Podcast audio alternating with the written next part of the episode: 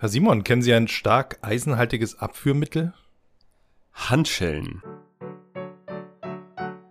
Kurz interessiert.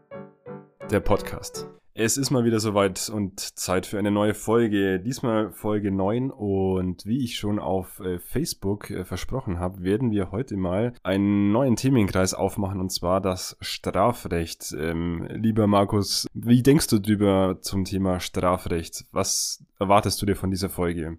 Ich erwarte mir die absolute Crime-Folge mit einem sehr blutigen Fall. Ich weiß, du hast irgendeinen Fall vorbereitet, ich habe keine Ahnung welchen, aber ich vermute, es wird Blut im Spiel sein und irgendjemand wird geköpft. Also so grausam wird's nicht, das kann ich dir nicht versprechen, aber ich habe trotzdem den Fall mitgebracht, den Juristen tatsächlich lieben und der in der Ausbildung äh, ziemlich gehypt wird und von dem man noch Jahrzehnte erzählt. Ich will jetzt aber nicht zu viel äh, schon äh, vorab verraten, sondern würde eigentlich ganz gerne jetzt schon in den Fall einsteigen und erstmal ein bisschen den Fall vortragen, so wie er sich im in den Urteilsgründen ähm, am Ende dann, äh, wie er da geschildert wurde. Und dann würde ich mit dir diesen Fall so ein bisschen durchgehen und ein paar strafrechtliche Begrifflichkeiten ähm, mal abfragen und mal testen, was du so weißt. Ähm, und dann werden wir uns mal das strafrechtliche Prüfschema anschauen und natürlich ganz am Ende äh, uns dann auch angucken, wie denn der Fall dann tatsächlich entschieden wurde. Aber bevor ich jetzt zu stark ausschweife, würde ich sagen, legen wir einfach mal los. Und zwar lese ich euch jetzt mal vor vom Bundesgerichtshof ein Urteil vom 15. September 1988, Aktenzeichen 4 STR 352-88. So, nach den Feststellungen lebten die Angeklagten in einem von Mystizismus, Scheinerkenntnis und Irrglauben geprägten neurotischen Beziehungsgeflecht zusammen. Der Angeklagten H gelang es im bewussten Zusammenwirken mit P dem leicht beeinflussbaren Angeklagten R zunächst die Bedrohung ihrer Person durch Zuhälter und Gangster mit Erfolg vorzugaukeln und ihn in eine Beschützerrolle zu drängen. Später brachten beide ihn durch schauspielerische Tricks, Vorspiegeln hypnotischer und hellseherischer Fähigkeiten und die Vornahme mystischer Kulthandlungen dazu, an die Existenz des Katzenkönigs, der seit Jahrtausenden das Böse verkörpere und die Welt bedrohe, zu glauben. R in seiner Kritikfähigkeit eingeschränkt, aber auch aus Liebe zu Barbara H., darum bemüht ihr zu glauben, wähnte sich schließlich auserkoren, gemeinsam mit den beiden anderen den Kampf gegen den Katzenkönig aufzunehmen. Auf Geheiß musste er Mutproben bestehen, sich katholisch taufen lassen, Barbara H. ewige Treue schwören. So wurde er von ihr und P. zunächst als Werkzeug für den eigenen Spaß benutzt. Als die Angeklagte H. Mitte des Jahres 1986 von der Heirat ihres früheren Freundes Udo N. erfuhr, entschloss sie sich aus Hass und Eifersucht, dessen Frau, Klammer auf, Annemarie N., Klammer zu, von R. unter Ausnutzung seines Aberglaubens töten zu lassen. In stillschweigendem Einverständnis mit P., der, wie sie wusste, seinen Nebenbuhler loswerden wollte, spiegelte die Angeklagte H. dem R. vor, wegen der vielen von ihm begangenen Fehler verlange der Katzenkönig ein Menschenopfer in der Gestalt der Frau N. Falls er die Tat nicht binnen einer kurzen Frist vollende, müsse er sie verlassen und die Menschheit oder Millionen von Menschen würden vom Katzenkönig vernichtet. R. Der erkannte, dass das Mord sei suchte auch unter Berufung auf das fünfte Gebot vergeblich nach einem Ausweg. H und P wiesen stets darauf hin, dass das Tötungsverbot für sie nicht gelte, da es ein göttlicher Auftrag sei und sie die Menschheit zu retten hätten. Nachdem er Barbara H. unter Berufung auf Jesus hätte schwören müssen, einen Menschen zu töten, und sie ihn darauf hingewiesen hatte, dass bei Bruch des Schwurs seine unsterbliche Seele auf Ewigkeit verflucht sei, war er schließlich zur Tat entschlossen. Ihn plagten Gewissensbisse, er wog jedoch die Gefahr für Millionen Menschen ab, die er durch das Opfern von Frau N. retten könne. Am späten Abend des 30. Juli 1986 suchte R. Frau N. in ihrem Blumenladen unter dem Vorwand auf, Rosen kaufen zu wollen. Entsprechend dem ihm von P. im Einverständnis mit Barbara H. gegebenen Rat stach R mit einem ihm zu diesem Zweck von P überlassenen Fahrtenmesser hinterrücks der ahnungslos und wehrlosen Frau N in den Hals, das Gesicht und den Körper, um sie zu töten. Als dritte Personen der sich nun verzweifelt wehrenden Frau zur Hilfe eilten, ließ R von weiterer Tatausführung ab um entsprechend seinem Auftrag unerkannt fliehen zu können. Dabei rechnete er mit dem Tod seines Opfers, der jedoch ausblieb. So viel zum Tatbestand einer sehr bekannten gerichtlichen Entscheidung, die unter dem Stichwort der Katzenkönigfall in die Rechtsgeschichte eingeht.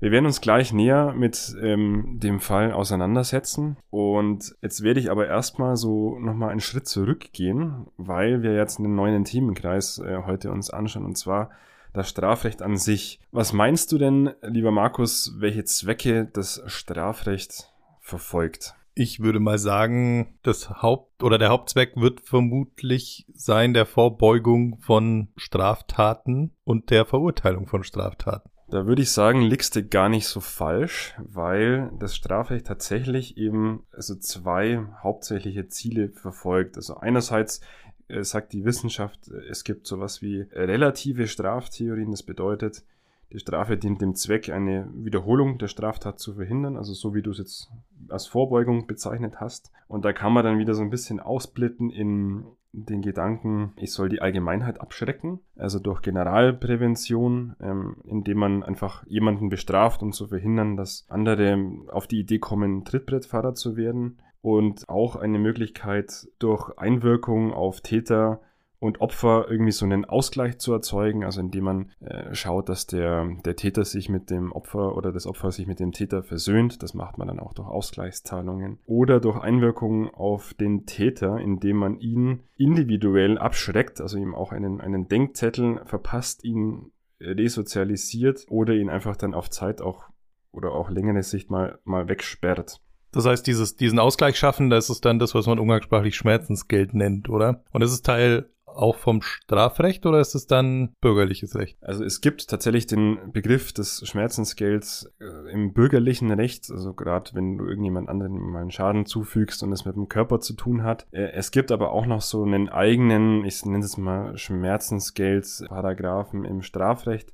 Und er nennt sich dann einfach Täter-Opfer-Ausgleich. Ähm, ich muss zugeben, ich habe den nicht mehr parat, äh, jetzt auswendig, aber das gibt, soweit ich das noch in Erinnerung habe, dem äh, Richter das Mitteln durch, ich sag mal, Aktionen, die jetzt ähm, dem Schmerzensgeld gleichkommen, die Strafe ein bisschen runterzuschrauben für den Angeklagten, indem er äh, sichtbar Buße tut und dem Opfer damit irgendwo gewisse Genugtuung verschafft. Okay, ich habe das tatsächlich schon mal in in Bezug auf verschiedene Strafrechtsfälle schon mal gelesen, dass es tatsächlich Verurteilungen gab, wo dann der Angeklagte auch verurteilt wurde, eine bestimmte Geldsumme einfach an irgendwelche wohltätigen Zwecke noch zusätzlich zu leisten. Das wäre dann das, was du gerade meinst, oder? Ja, also ich glaube, diese Spende an wohltätige Organisationen, das ist, ähm, soweit ich das in Erinnerung habe, äh, Ermessen des Gerichts ähm, bei der Ausgestaltung der, der Strafe. Und da hat der Richter tatsächlich äh, viele Möglichkeiten. Ich glaube, der Täter-Opfer-Ausgleich ist nochmal was anderes. Vielleicht verlinken wir den am Ende der Folge mal in unserer Beschreibung für die Interessierten. Genau, und dann gibt's tatsächlich neben diesen relativen Theorien, also neben dieser Abschreckung und auch diesem Resozialisierungsgedanken, auch eine Theorie, die einfach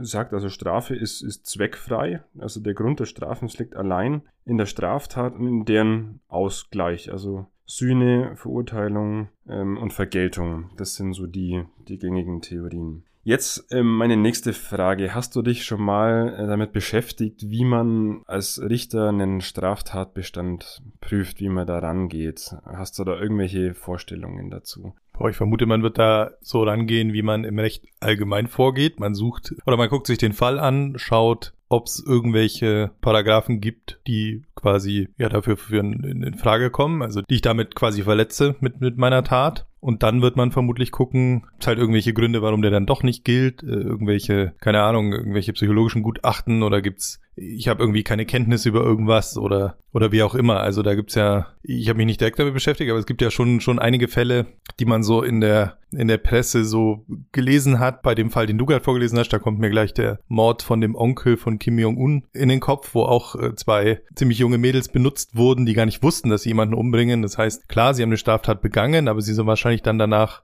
ich glaube, sie sind sogar freigesprochen worden, weil sie halt nicht wussten, dass sie es tun. Das heißt, einerseits wird man wahrscheinlich prüfen, gibt es diese Straftat und dann ist derjenige aber überhaupt verantwortlich dafür und kann er verantwortlich gemacht werden und in welchem Maße kann er verantwortlich gemacht werden. So schätze ich mal das, das Strafrecht ein. Also du hast das jetzt in deiner äh, laienhaften Auslegung ähm, vom Kern her ziemlich gut erfasst. Äh, der Jurist würde das alles ganz äh, schematisch nochmal betrachten. Also wenn sich erstmal anschauen, was ist da passiert, dann würde er, ähm, egal wie blutig das war oder was auch immer da passiert ist, erstmal äh, im Gesetz blättern und sich mal anschauen, was kommt denn da für ein Straftatbestand überhaupt in Betracht. Ist dieses Verbrechen oder dieses Vergehen überhaupt geregelt? Also wenn es nicht geregelt wäre ähm, unter uns, dann was, was meinst du, was das dann bedeutet? Hat das dann, ist das positiv oder, oder, oder nicht? Müsste man dann vielleicht irgendwie Analogien bilden? Naja, wenn, wenn der Straftatbestand nicht geregelt ist, dann wird sich vermutlich die Staatsanwaltschaft erstmal einen Straftatbestand aussuchen, der irgendwie passt oder man, man bastelt sich was zusammen und dann ist es, glaube ich, die Aufgabe vom Verteidiger zu sagen, naja, eigentlich passt es da nicht rein und dann gibt's keine Strafe dafür, weil ohne Gesetz gibt's halt auch keine Strafe. Genau, also jetzt hast du gerade noch die Kurve äh, gekratzt. Äh, tatsächlich äh, ohne, ohne Gesetz keine Strafe. Das heißt, es wäre eigentlich sehr schlimm, wenn jetzt irgendwie da ein Gesetz erfunden würde ähm, für eine Tat, die es nicht gibt. Aber wir schweifen gerade ab. Auf was ich eigentlich hinaus wollte, ist so diese, diese juristische Prüfung vom, von einem Tatbestand. Also lass es meinetwegen irgendwie die Körperverletzung sein. Und da prüft man erstmal so unimäßig oder schulmäßig durch. Man schaut erstmal an, ist der Tatbestand dieses Gesetz erfüllt? Also äh, habe ich irgendwo den Eintritt eines tatbestandmäßigen Erfolgs durch eine Handlung und ist diese Handlung irgendwie kausal und objektiv zurechenbar und von dem Vorsatz getragen? Also sprich, ähm, bei der Körperverletzung wäre das zum Beispiel das erste ein Erfolg, eine Verletzung, ja, also eine, eine körperliche Misshandlung übel, unangemessen, nicht nur unerheblich. Und das muss halt einfach objektiv feststellbar sein und auch durch eine Handlung, also ein, eine menschliche, körperliche, vom Willen äh, getragene Verhaltensweise, die von ihm beherrscht werden kann. Und dann macht man tatsächlich noch so die Kausalitätsfrage auf in Zweifelsfällen. Also du prüfst halt erstmal, wäre ohne diese Handlung überhaupt der Erfolg eingetreten? Also anders formuliert, also die, die Handlung ist dann kausal, wenn sie nicht hinweggedacht werden kann, ohne dass der Erfolg in seiner konkreten Gestalt entfiele.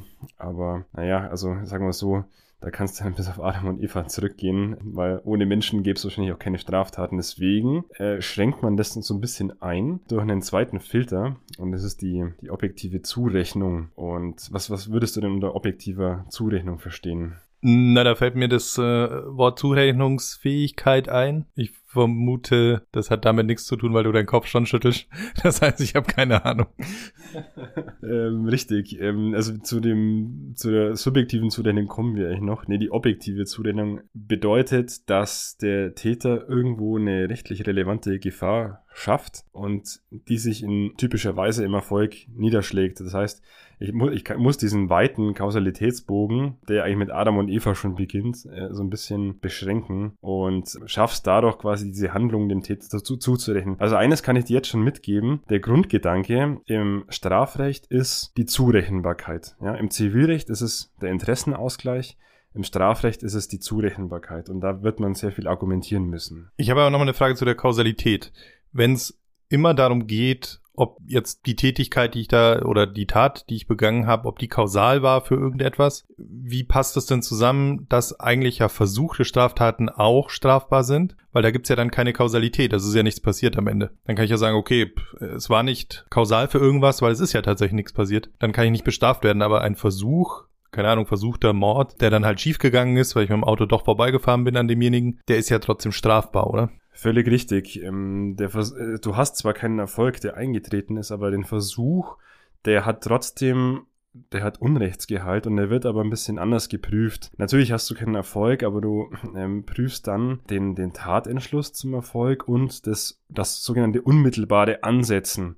Also darin liegt dann der, der Unrechtsgehalt, dass du jemanden bestrafen kannst. Da kommst du auch ein bisschen billiger weg, meistens beim Versuch. Und man kann auch von ihm zurücktreten, wenn man rechtzeitig die Handlung abbricht. Praktisch als Bonus für den Täter. Das heißt, ich heb mein Messer und bin schon so kurz vorm Zustechen und dann kriege ich doch noch im letzten Moment Gewissensbisse und ziehe mein Messer zurück und dann bin ich straffrei. Also als Belohnung. Ähm, das ist so eine bisschen andere Rechtsführung. Wir können aber vielleicht nochmal eine eigene Folge dazu machen, wenn es dich interessiert. Jetzt waren wir bei der objektiven Zurechnung. Das heißt, wir schränken es ein bisschen ein. Das reicht aber noch nicht, weil wenn ich jetzt irgendwie als äh, keine Ahnung, Mensch rumläuft, der sich überhaupt keine Gedanken macht und einfach rum, keine Ahnung, der seinen Willen nicht kontrollieren kann, dann kann ich auch nicht irgendwie strafbar sein. Dann komme ich vielleicht in die Klapse. Aber es kommt auch so ein bisschen darauf an im Straf, oder sehr stark, dass jemand auch den inneren Vorsatz hat. Also das heißt, dass er, dass er weiß und dass er will, hier sämtliche Tatbestandsmerkmale, also eine Körperverletzung meinetwegen, zu realisieren. Und da spielt es dann eine Rolle, auch abzugrenzen zwischen bedingten Vorsatz, das heißt, er nimmt es in Kauf,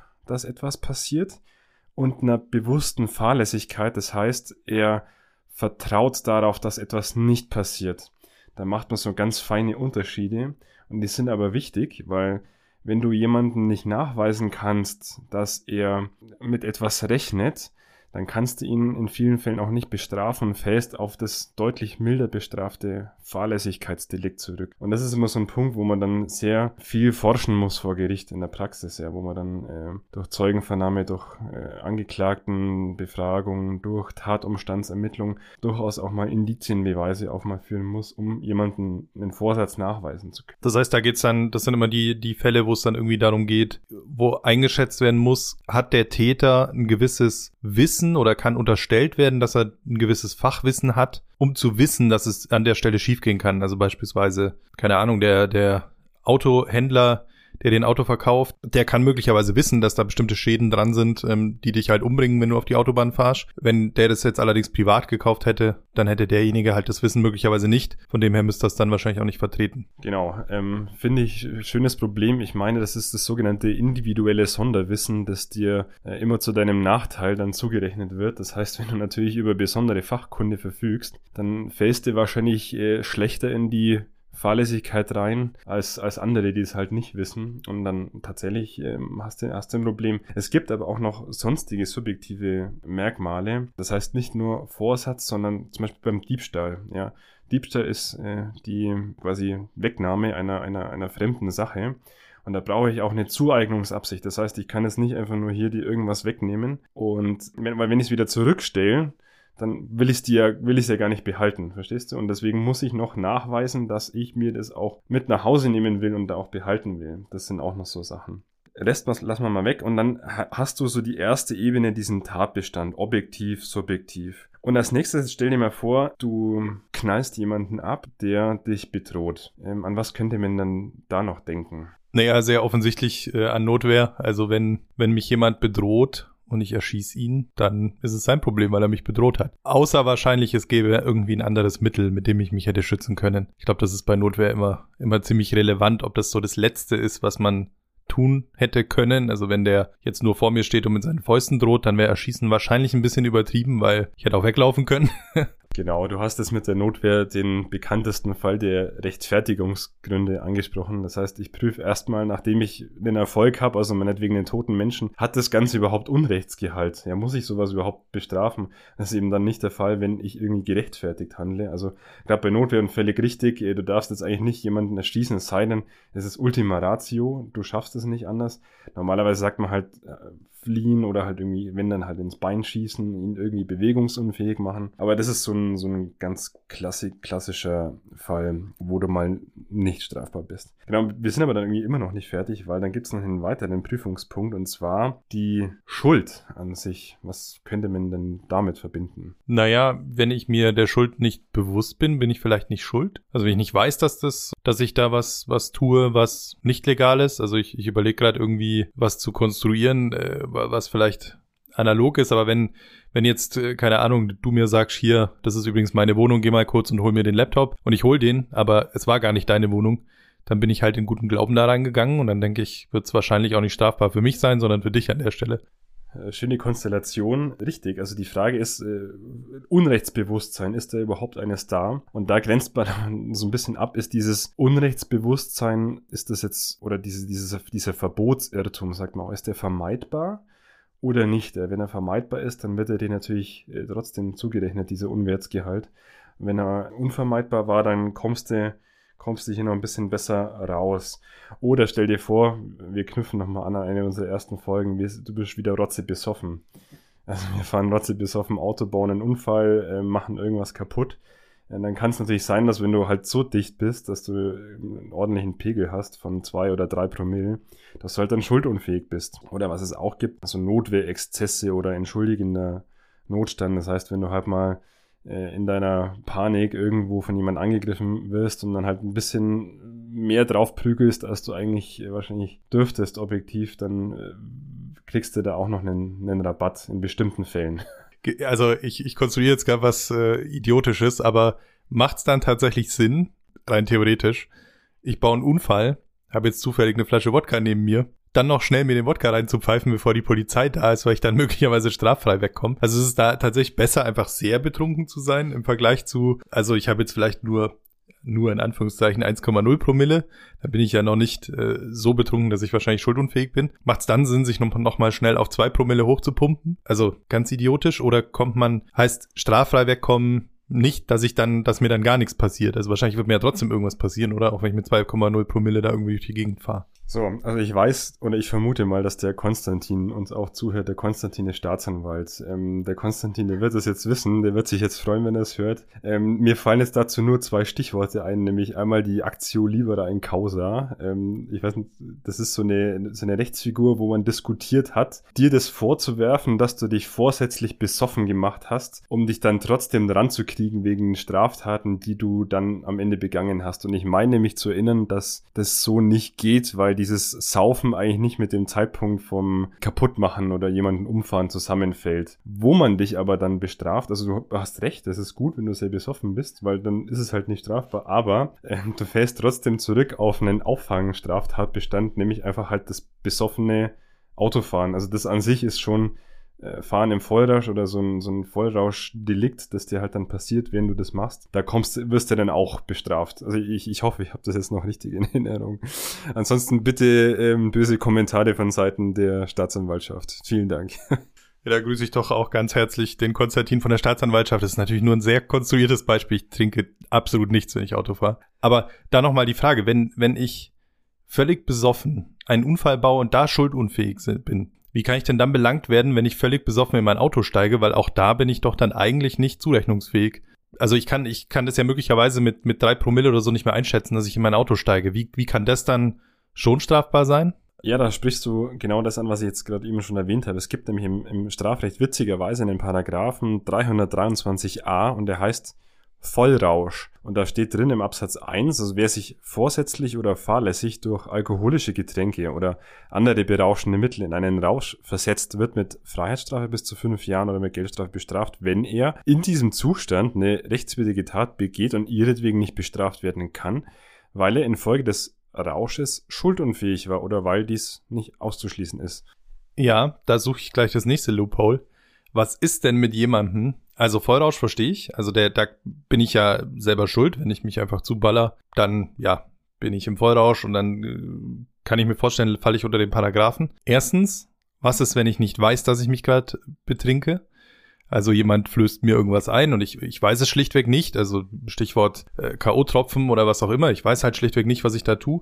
Oder was ist in einem Fall, ich habe eine bestimmte Form von Diabetes und esse Zucker und bin dann auch in so einem Art äh, Delirium, gilt das dann auch als Vollrausch oder ist es dann wieder anders zu betrachten? Da würde ein Jurist jetzt einfach anfangen, nochmal im Gesetz zu lesen. Da heißt schon ganz am Anfang, wer sich vorsätzlich oder fahrlässig in einen Rausch versetzt. Das heißt, man würde sich genau anschauen, also bei K.O.-Tropfen würde ich sagen, auf gar keinen Fall vorsätzlich wahrscheinlich auch nicht fahrlässig, wenn du es einfach nicht mitbekommst, dass, die, dass jemand reintut, dann bist du straffrei. Bist komplett straffrei. Und ähm, der zweite Gedanke war das mit so, ja, Diabetes oder sowas in die, in die Richtung. Da, auch da würde ich sagen, vorsätzlich auf gar keinen Fall. Und fahrlässig auch nur dann, wenn du hättest wissen können, dass dir sowas äh, passiert, weil du vielleicht in der Vergangenheit auch schon mal ähnliche Erfahrungen gemacht hast. Aber meinetwegen, wenn das jetzt das erste Mal war und äh, für dich eine neue Situation war, dann wird dich kein Richter äh, wegen diesem Paragraphen verurteilen können.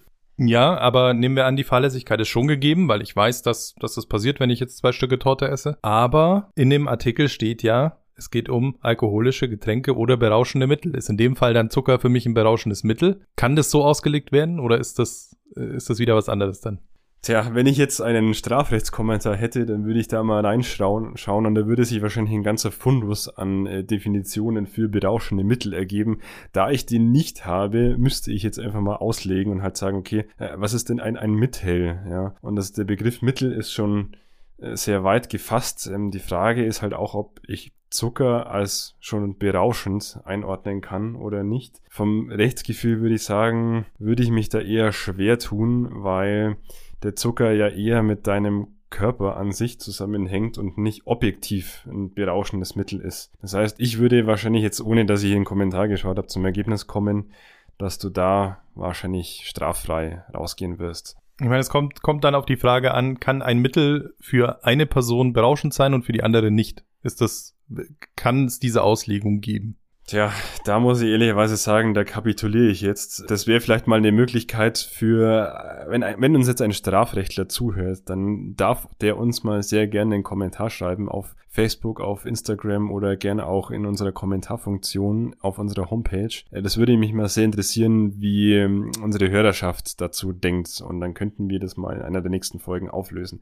Also da muss ich tatsächlich äh, kapitulieren und das äh, mache ich auch ganz ohne Scham, weil ich weiß es einfach nicht. Danke, das war das Ziel. Gut, ist dir das aber irgendwie begreiflich von diesen drei Prüfungsebenen, also Tatbestand, Rechtswidrigkeit und Schuld. Also so würde ein Jurist das aufbauen. Ich sehe dich nicken. Dann nehme ich das jetzt mal als ähm, äh, abgehakt und jetzt äh, lass uns mal zurückkehren zu dem Fall, den wir am Anfang uns angeschaut haben. Und zwar, was in dem Fall die Frage war, ist die Unterscheidung, weil wir haben ja diesen, diesen, diesen versuchten Mord, wie du ja auch gesagt hast. Und die Frage, die sie einerseits stellt, ist, äh, wie hat sich denn der Angeklagte jetzt wirklich strafbar gemacht? Da kann ich jetzt mal ein paar Ausführungen noch geben. Und ähm, danach die Frage, und ähm, da muss ich auch sagen, das äh, könnten wir uns vielleicht sogar dann für die nächste Folge noch aufheben. Wie sieht's denn aus mit den Hintermännern? Und jetzt wollte ich einfach mal so drauf eingehen. Erstmal die erste Frage an dich. Du hast jetzt gesagt, versuchter Mord. Wie würdest du den Mord von einer normalen Tötung abgrenzen? Ich glaube, da gibt's verschiedene Kriterien. Also irgendwie habe ich da tatsächlich habe ich mir das schon mal durchgelesen bei diesem Rasa-Urteil, das es damals gab. Da wurde ja so ein, so ein Autorennen als Mord verurteilt, in erster Instanz zumindest. Ich glaube erstens, also es gibt verschiedene Kriterien. Ich glaube, Heimtücke ist eins, dass es geplant ist, ist glaube ich ein anderes. Und es gibt aber noch was, was dann bei diesem äh, Rasen irgendwie zu, zum, zum Zuge kam und ich habe es leider schon wieder vergessen, was es war. Tatsächlich ähm, ist es einer der bekanntesten Fälle, dieser, ich glaube, der Berliner äh, Raserfall war das. Ähm, das wissen viele nicht, deswegen dachte ich mir, wir nehmen das jetzt auch nochmal mit rein. Also die Abgrenzung zwischen Totschlag und Mord, da meinen immer viele, das ist irgendwie wie in Amerika, wo ich halt irgendwie habe Mörder, also erster Klasse, zweiter Klasse, dritter Klasse. Aber so ist es nicht. Also tatsächlich äh, ist das so, dass du ein, dass ein Mord letztlich ein, ein Totschlag plus weitere Merkmale ist. Also ein, ein Totschlag mit zusätzlichen Merkmalen und die können subjektiver Art sein, also mit deinen Absichten zusammenhängen.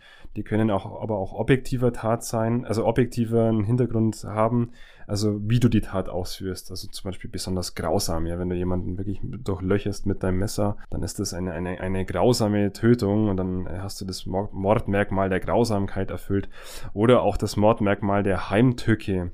Also wenn du bewusst die auf Arglosigkeit beruhende Wehrlosigkeit einer anderen Person ausnutzt, die meinetwegen jetzt gerade irgendwie am Urinal steht im, im Männerklo und sich einfach nichts denkt und du schleichst dich halt von hinten an wie ein Hitman. und das ist, das ist so der die klassische, klassische Heimtücke-Mord. Kurzer Einwurf, irgendwie kommt bei dir das Urinal immer öfter in den Folgen vor. In der letzten Folge übrigens auch schon. Okay, ähm, ich finde das aber sehr plastisch, muss ich sagen, weil da kann man irgendwie gut arbeiten damit. Das ist so, ich weiß nicht, für, für Judah irgendwie ein sehr geeigneter Ort, das Männerknochen. Okay. Aber wir, wir schweifen gerade ab. Nee, ähm, das wollte ich einfach nochmal sagen. Also einmal dieses, dieses objektive ähm, Heimtücke Grausamkeit oder subjektiv ein Totschlag aus besonders niedrigen Beweggründen. Also das, das hat einen, einen höheren Unwertsgehalt, als wenn du jetzt einfach nur normal jemanden äh, umbringst, wobei das natürlich auch schon schlimm genug. Aber das ist so die, die Abgrenzung. Und in dem Fall muss man sagen, war es so, dass das Gericht tatsächlich äh, angenommen hat, ähm, ja, er war, er war verantwortlich für, für, sein, für sein Tun und er war auch irgendwie jetzt nicht schwachsinnig oder hatte irgendwie eine krankhafte seelische Störung, als er diese Frau angegriffen hat, weil er irgendwie immer noch so das denk, denken konnte. Also dass das, er, er wusste irgendwo, dass das verboten ist, einen anderen Menschen zu töten und kannte auch diese Tatumstände. Deswegen hat man ihm dann schon diesen Mord ja da angekreidet. Ähm, meinst du, er hätte sich auf irgendwelche Rechtfertigungsgründe berufen können, weil es, es ging ja darum, den, den, den Katzenkönig irgendwie aufzuhalten durch diesen Mord. Naja, möglicherweise wird wahrscheinlich der Verteidiger da schon irgendwas versucht haben, dass er irgendwie in einem religiösen Wahn war oder wie auch immer. Also ich vermute, es wird auch eine, eine sehr spezielle Betrachtung nochmal geben, wenn es um so religiöse Dinge geht. Also wenn ich in irgendeinem Glauben gefangen bin und dann wirklich anfange, vielleicht den Katzenkönig auch noch zu sehen und äh, mich dem zu unterwerfen, ähm, was jetzt vielleicht für normal denkende Menschen sehr schwer verständlich ist, aber wenn einer wirklich in so einer Psychose feststeckt, dann wird's ja irgendwann dann schon medizinisch und dann wird's ja wirklich schon relevant. Also je nachdem, wie, wie tief der da schon drin war. Ich denke, das kann durchaus relevant sein, ja. Und es kann durchaus eine Rechtfertigung sein, vor allem. Ja, das ist, das ist äh, sehr spannend. Ähm, tatsächlich, äh, wenn jemand total übergeschnappt ist, dann wird's natürlich, äh, brauchst du ein psychologisches Gutachten. In dem Fall äh, hat das Gericht dann auch geprüft, tatsächlich Notwehr und Nothilfe. Also es ist anzunehmen, dass der Verteidiger das wahrscheinlich irgendwie ins Spiel gebracht hat aus, äh, aus seiner Not heraus. Dann hat das Gericht gesagt, äh, nee, liegt nicht vor, da weder er noch andere, wie er wusste, in einem, in einem gegenwärtigen rechtswidrigen Angriff durch das Opfer ausgesetzt waren. Also das, das, das Opfer selber, diese Frau in dem Blumenladen, die hatte niemandem irgendwas getan. Und äh, auch irgendwie ein Notstand ähm, lag auch nicht vor, weil es war halt einfach nichts. Ja, keine tatsächliche gegenwärtige Gefahr, die irgendwie einen Messerangriff hätte rechtfertigen können. Aber jetzt hat er an, an diese Gefahr geglaubt. Und bei diesen Irrtümern sagt man, gerade jetzt beim, beim Notstandsparagraphen geht's, funktioniert das eh schon gleich gar nicht. Also du kannst nicht Leben gegen Leben abwägen und dann einfach jemanden abstechen, um jemanden anderen zu retten. Das, das da kannst du einfach nicht machen, schon vom, von unserer ganzen von Verfassungsgrundsätzen äh, her aus. Und ähm, da hat sich das Gericht auch noch damit auseinandergesetzt, dass er diesen Interessenskonflikt irgendwo abgewogen hat in sich, ähm, in seinem Verstand. Und da stand dann auch im Raum, ob das jetzt irgendwie ein Bewertungsirrtum war, der vielleicht zu einem Vorsatzausschluss führt. Aber äh, da hat das Gericht dann auch gesagt, nee, nee, äh, das war jetzt hier ein vermeidbarer Verbotsirrtum. Das heißt, es bleibt vorwerfbar, weil er, er hätte ja äh, unter Anspannung all seiner individuellen Fähigkeiten und äh, Kenntnisse äh, auch bei in seiner wahren Welt und unter Gewissensanspannung irgendwo jemand anderen fragen können also zum Beispiel einen, einen Priester, ob das jetzt wirklich äh, sein muss, da jemanden, jemanden zu töten, um die Welt vom Katzenkönig zu retten. Da hätte der, der Geistliche ihm wahrscheinlich einen Vogel gezeigt und ihm äh, sehr nahegelegt, jetzt da sowas nicht zu machen. Gut, und als letztes auch noch sehr spannend, äh, bevor wir jetzt dann schon sehr bald ans Ende der Folge kommen, ähm, meinst du, er war dann auch wirklich schuldig, also im Sinne von irgendwie ein, einen Notstand? Ja, also wenn er nicht psychisch krank war. Also eine gewisse psychische Schwäche wird er wohl gehabt haben, weil sonst wird man, glaube ich, nicht verfallen, dem, dem, dem Katzenkönig zu huldigen und, und irgendwas dafür zu machen. Aber also wenn er nicht irgendwie durch ein psychologisches Gutachten für völlig unzurechnungsfähig äh, gehalten wird, dann wird er natürlich schuldig sein. Er hat da jemanden ermordet. Es war keine Notwehr, es war sonst auch kein Notstand für ihn. Das heißt, ihm wäre auch nichts passiert, wenn er es nicht gemacht hätte. Also gibt's ja überhaupt keine, keine Rechtfertigung dafür, jemanden umzubringen und dann wird er wahrscheinlich auch voll schuldig für für Mord sein und hoffentlich lebenslang im Knast sitzen und wahrscheinlich hoffentlich immer noch im Knast sitzen. Ja, ähm, was ich da ansprechen wollte, ist ein Paragraph, wo halt, ich glaube, sinngemäß drinsteht, dass ähm, du dann halt keine Schuld hast, wenn du die Gefahr wirklich, also von, von dir selber oder halt von nahen Angehörigen dann abwenden willst. Aber das Witzige war, dass da im Urteil dann drin steht, also er selbst fürchtete seinen Tod nicht, weil ihm ja von den anderen beiden vorgegaukelt worden war, dass er schon mehrfach gelebt habe und seine Seele sicher wiederkehren werde. Und an Angehörige und nahestehende Personen dachte er nicht. Und am Ende setzt sich das Gericht auch noch so ein bisschen mit einem übergesetzlichen äh, Notstand auseinander. Also das ist quasi eine, eine, eine nicht geregelte, ein nicht geregelter Schuldausschlussgrund aus Erwägungen raus, die jetzt gerade noch so, so dazu führen, ihm die Schuld quasi abzuerkennen. Aber das haben die natürlich hier auch äh, abgelehnt. Und äh, ihm gesagt, nee, das war jetzt alles vermeidbar, was er hier gemacht hat. Deswegen war der hier auf jeden Fall wegen einem versuchten Mord dran. Und wenn ihr erfahren wollt, wie das Gericht mit den beiden Hintermännern umgegangen ist, dann äh, empfehle ich euch auf jeden Fall unseren Kanal zu abonnieren und die nächste Folge nicht zu verpassen, wo wir uns mit weiteren sehr spannenden Fragen aus der Welt des Strafrechts äh, auseinandersetzen werden und unseren Katzenkönig-Fall abschließend besprechen werden. Lieber Markus, freust du dich schon drauf? Ich bin tatsächlich super gespannt. Also eigentlich ist ja der spann das spannende Teil an dem Fall wahrscheinlich sind die Hintermänner und das finde ich, finde ich sehr spannend, ja. Abonnieren, hat der Simon schon gesagt. Am besten auch noch auf Auto-Download stellen. Das hilft auch immer. Dann kriegt man die Folgen gleich aufs Handy, sobald man in irgendeinem WLAN ist. Und dann kann man sich die nächste Folge auf jeden Fall sofort anhören, äh, wenn man dann in der U-Bahn sitzt, weil die wird wirklich spannend. Bis zum nächsten Mal. Ciao, ciao.